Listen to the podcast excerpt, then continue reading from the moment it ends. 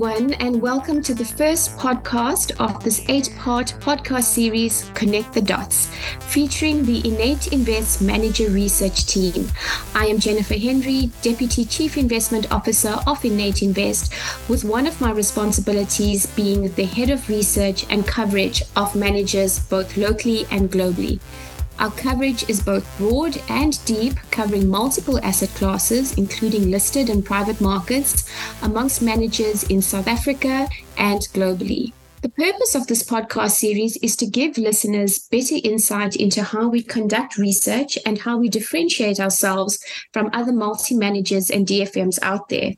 Over this podcast series, we will introduce and showcase our well experienced and talented manager research analysts who will be discussing trending investment topics with portfolio managers from underlying managers in the DFM solutions or model portfolios. In addition, getting market trends and understanding of investment drivers and economics, we will also be giving our listeners great insights into how managers think about investment opportunities and the investment approach that they would use to select the best opportunities for their portfolios. Even more, and the more exciting part, I think, is that you will get a taste of the nuance and complex analysis of managers as you hear our analysts in action during their Q&As of their podcasts. And we're now going to also hear from Leigh, who has over 20 years experience and joined INN8 Invest in 2020 as head of DFM. He started in the industry in 2003 at Glacier, where he has held numerous senior roles across administration, business solutions, product distribution, and institutional client management. For this session, it's also important to highlight that Leigh was also the head of manager research. Also on the podcast this morning is Waseem, who has over 15 years industry experience and joined INN8 Invest in September 2021 as head of distribution. Waseem has extensive experience across the group, holding different leadership roles within Liberty, Stanlib, and Standard Bank. So let's start off with Leigh. In terms of the manager research function and how it's often positioned with advisors, a lot of it is around helping advisors manage the risk in their business. Could you describe for us what it means to actually manage uh, risk for an advisor in this sense? So, being out there sort of with financial advisors in their practices for many years, I think one thing is clear that a financial advisor's job is a tough one, right? It's a tough, tough job. And you need a special person to do it. Now, the reason it's tough is because the financial advisor, and I'm going to focus on two types of financial advisors. One, the FAIS category one financial advisor, so the dispense who dispenses advice. So, so they will have a client um, and that client would require a specific outcome and is a is quite an in-depth process that financial advisors have to go through to try and ascertain what the requirements are of that client, whether those are savings and investments requirements for retirement savings or for drawing an income in a living annuity.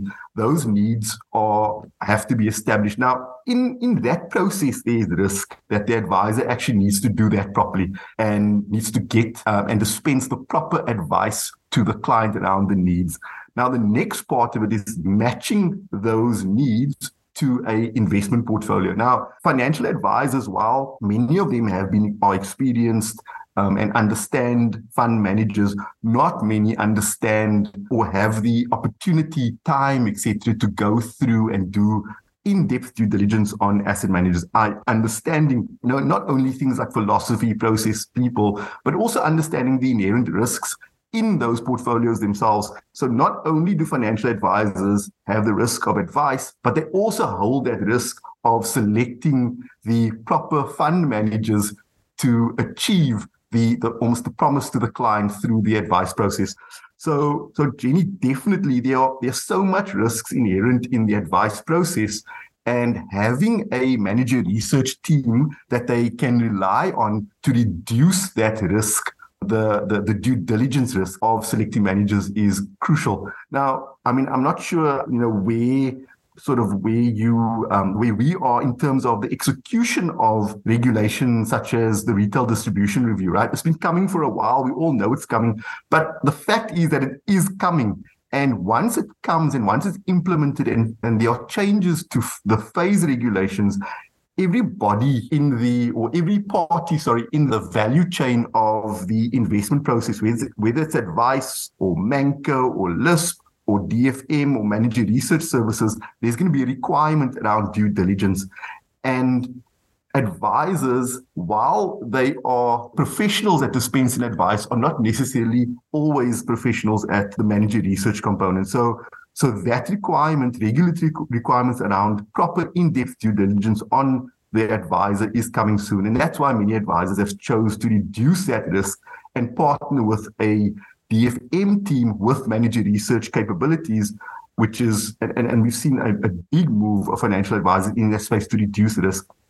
The other type of advisor is the category two advisor, i.e., the advisor that can actually dispense investment advice. Now, there are many Cat 2 advisors out there. What we have seen is that there's a big movement of financial advisors with Cat 2 licenses. So, licenses to actually dispense investment advice and make investment decisions, partner with manager research teams or other DFMs with, with large enough, well resourced manager research teams to reduce the risk that they have on due diligence. So we're finding that the need for due diligence, whether it's a CAT 1 advisor or a CAT 2 advisor, um, it's both around reducing that due diligence risk and that expectation that is placed on financial advisors.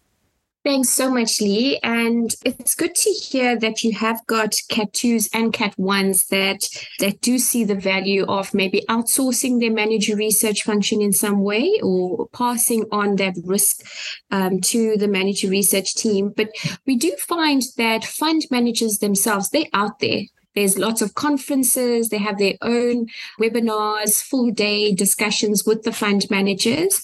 And it does feel that advisors, whether they're CAT 1 or CAT 2, can have access to portfolio managers via these conferences and hear a lot about their funds, the, the philosophy, the positioning, you know, and their thinking about what's happening in the market. So I suppose the question then, and, and Waseem, I know that you spend a lot of time as well with advisors. Do you think advisors feel like they are getting better insights from an outsourced manager research partner than, than from this, these sessions they can attend themselves? Right, Jenny. Um, so yeah, uh, thanks also for having me on the call. I think definitely. I think the reality is advisors who partner with us or have partnered with us and been on the journey do understand and see the value. And I suppose it's across the DFM industry where advisors who have opted to use a outsourced or I like to say an insourced investment capability do see the benefit being passed on. I think the reality is you don't know what you don't know. Many advisors obviously believe or have seen a view of what due diligence is and believe that it is enough to attend these webinars, uh, roadshows, and so forth. But there's a lot more to it. I think the reality is, in terms of the investment approach taken, it's multiple lenses, uh, a range of individuals trying to assess a manager rather than having one view of world, uh, which many advisors, obviously, in terms of an independent practice, uh, apply.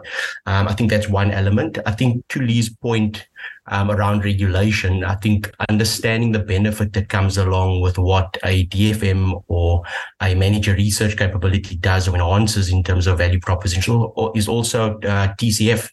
So treating customers fairly is a regulation um, if we'd like to call it that, that exists already. And I think a lot more advisors are aware of what they need to do for clients more consistently across the board to deliver on outcomes.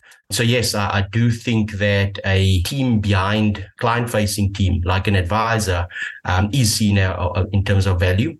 I think the reality is it's not just the conversation or the sales message that advisors get uh, from a lot of asset managers on roadshows. Um, it's also beyond that. It's the quantitative analysis. And yes, many advisors look at historic returns and try and judge the performance um, going forward from that. But it's also the qualitative conversations that manager research teams have um, on the back end, um, the in depth conversations that advisors aren't necessarily exposed to.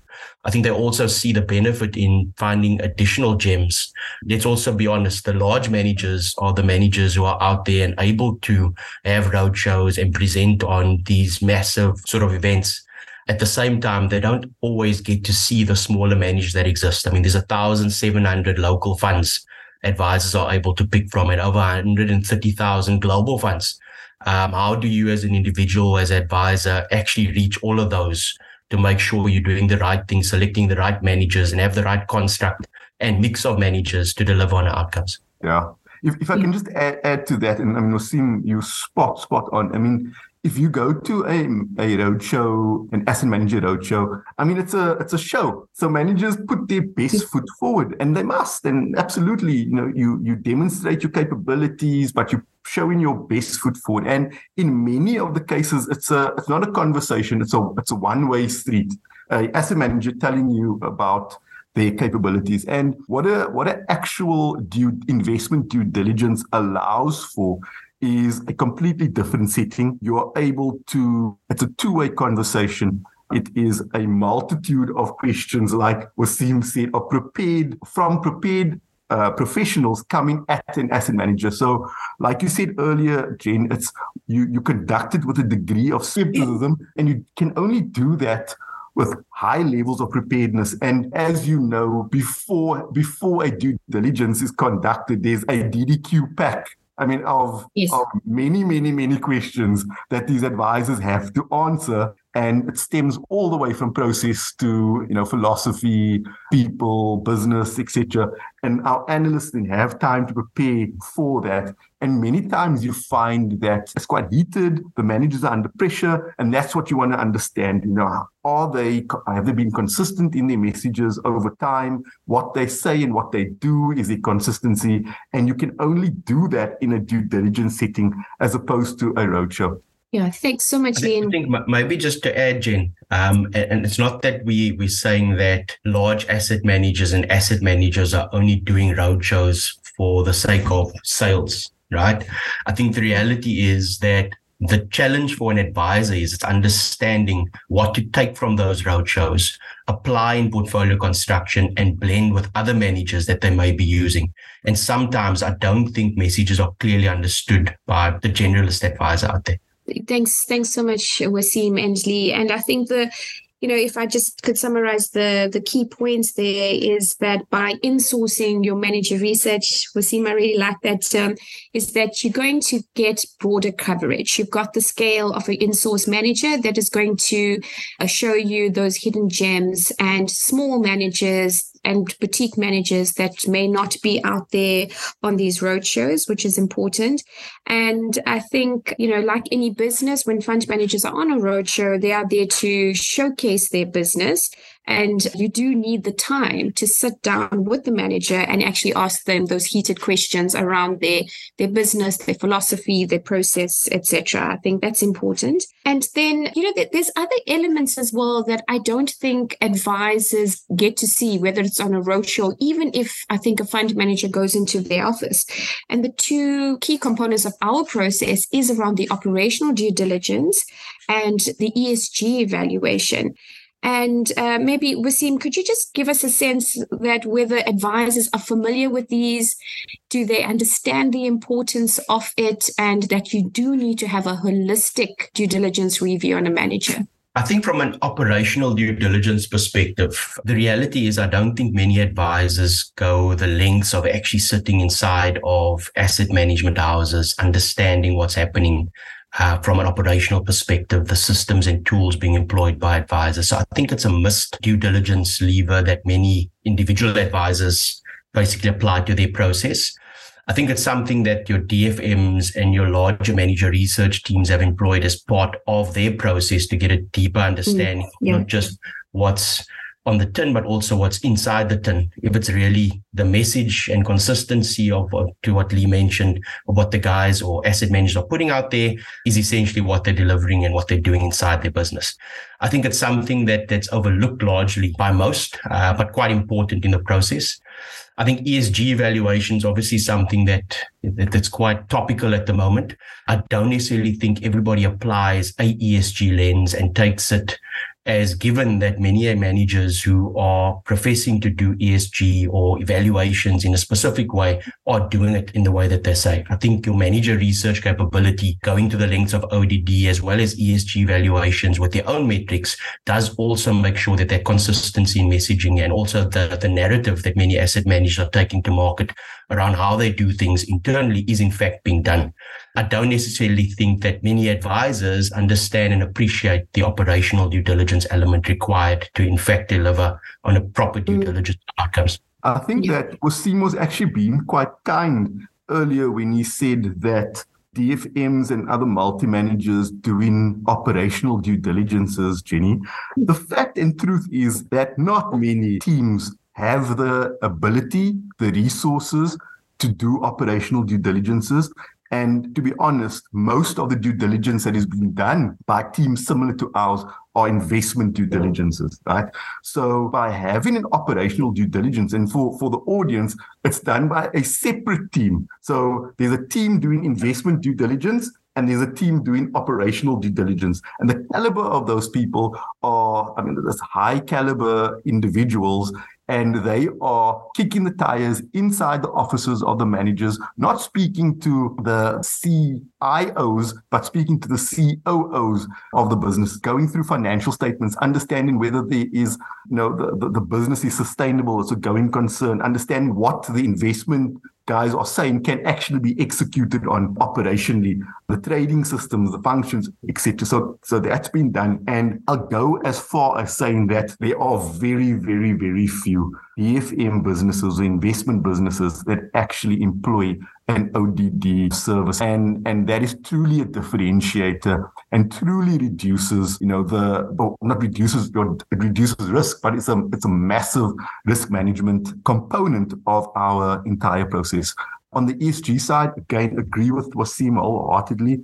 I think that there are teams that are, are looking to employ ESG, ESG analysis, but the depth to which we have gone, I mean, Jenny, you've been you've been pioneering that um, in our process, the depth and breadth of our coverage of you know ESG analysis, understanding the actual contributions of sort of around ESG of the various managers, understanding how they incorporate ESG into their process. Is it just a box ticking exercise or is there actual, you know, evidence yes. of you know, improvement in that space?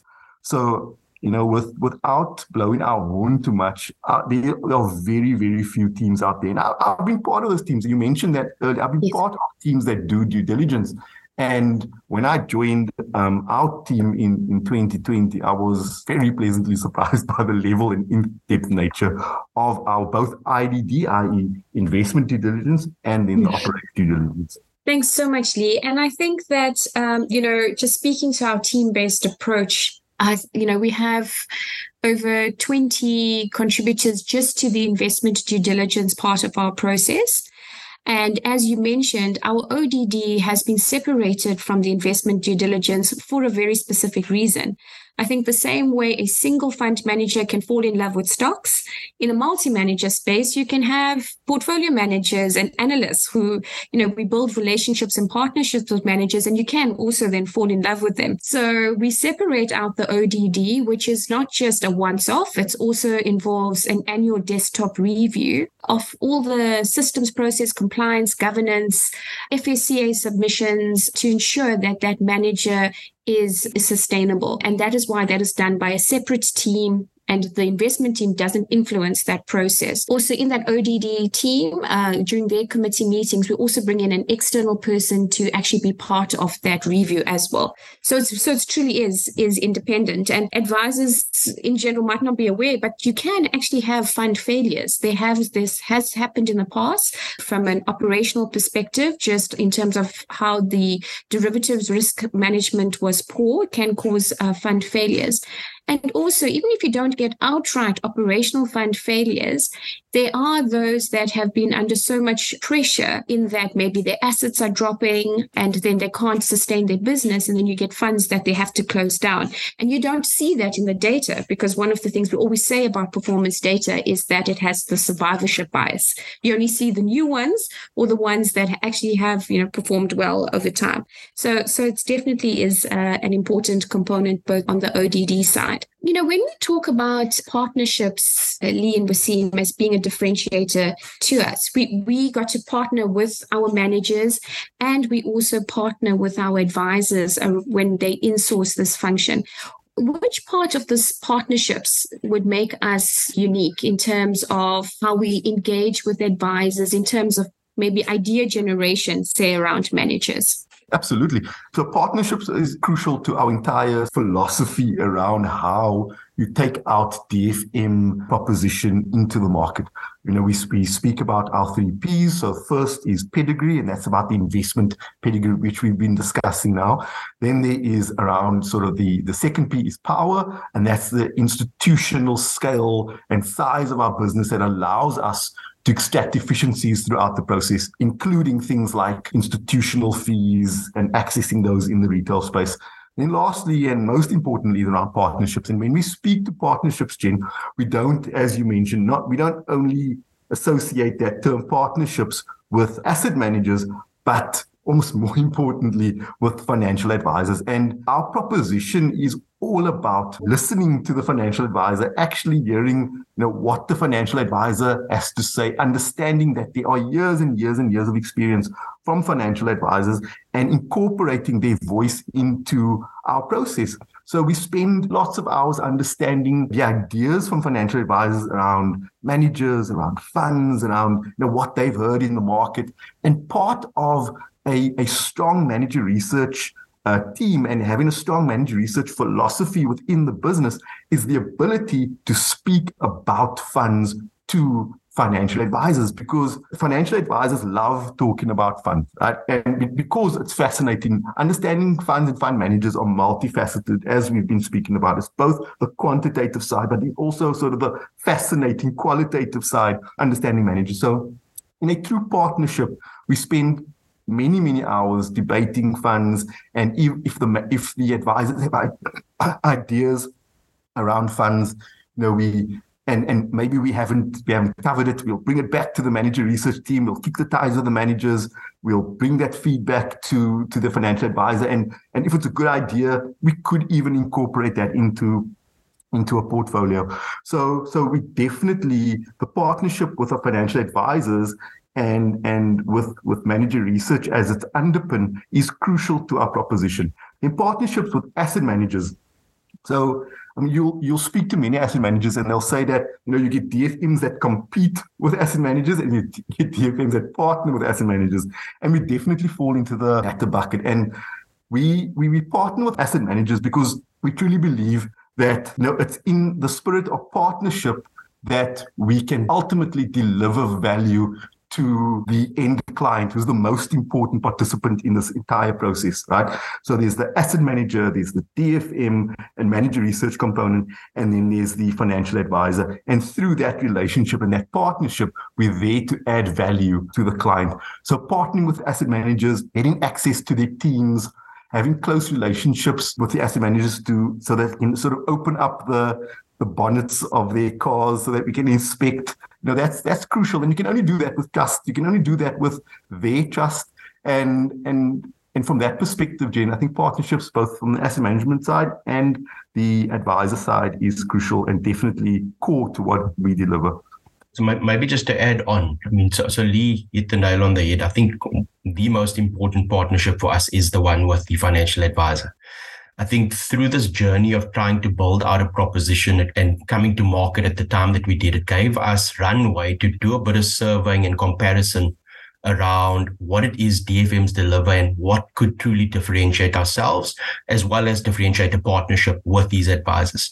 So I think importantly through portfolio construction, I mean, asset management key, as Leigh mentioned, but also include the voice of the advisor around how we construct these portfolios, what they're looking for, how they're looking to achieve outcomes, and then also what their clients are looking for, hearing out there and looking to actually uh, implement within a, a, portfolio construction. Those things are taken on board by our portfolio management team and essentially looking to nuance construction around what makes sense more holistically across the board in terms of the value chain. So that's one. I think importantly, through that research, we also came to a finding of something we've coined the DFM multiplier. So through the DFM multiplier, we've unearthed three alphas that get unlocked through partnership with the DFM. One being investment alpha. Um, investment alpha, uh, basically looking at the net outperformance um, return from our range of solutions that existed historically, and then looking at what additional alpha levers a DFM brings to an advisor practice. One being practice alpha, some more efficiencies, more time spent with client, greater revenue generation activity rather than administrative activity, taking a lot of those uh, responsibilities on our side in terms of doing the analysis quantitatively, constructing portfolios, trying to achieve create solutions that achieve outcomes, taking that away from the advisor in terms of time spent within their practice. So I believe that's a definite value add from a partnership perspective that we bring to the table. And then lastly, I think, and more importantly, and seemingly well understood based on the, the amount of research out there at the moment, um, and also quantified by ourselves and then also well quantified and then also at the same time just uh, realized through our exercise is what we've also seen as the enhanced advisor alpha. So essentially the efficiencies that dfm brings to the table to an advisor's practice does allow an advisor to have different conversations with clients. So we've seen advisors and the way they've constructed portfolios in terms of living annuities drawdowns but being able to manage those sort of strategies going forward in a, a, more sort of focused way at a client level does also add a different value to a client's life and essentially enhances the value an advisor adds to their client based on what conversations now play out. Instead of going to buy the car this month, let's save a bit more. Let's understand not switching based on market conditions right now, managing client behavior, because investor behavior is obviously quite important. But you've now got an advisor that becomes more of a financial coach to that client than trying to play the asset manager role and going through the, the ringer around trying to find these gems uh, within our industry. So I think partnership for me, it goes beyond just the value we add to an advisor, but also taking advisor on board in relation to how we actually build portfolios with their voice included as well, Jen. Thanks so much, uh, Waseem. And I think that those three components of the alpha that uh, an advisor would get from partnering with the DFM and insourcing their manager research, I think you you clearly articulated that. And uh, just to then bring it back to one of the points that I made right in the beginning of the session is that the manager research team and the manager research function is actually at the heart of the INN8 invest research business and actually allows for us to leverage and actually deliver on those three components of alpha. And uh, Leigh and Waseem, you know, you've uh, highlighted very clearly, I think, the differentiators of the INN8 investor research team. As I said as well, I really believe that this is one of the most comprehensive processes out there. It is very differentiated in that uh, we do not just apply cookie cutter approach. We look at it very holistically in terms of the manager ratings. We look at it across those different factors of both the investment due diligence, operational due diligence, and ESG. And ultimately, we would want to partner with fund managers that score well across all those, all three of those categories. And also, we would know that those are the partners that we would keep for a long time and that our advisors would get the most value from. So thank you very much, Leigh and Waseem, in joining me in this uh, podcast discussion.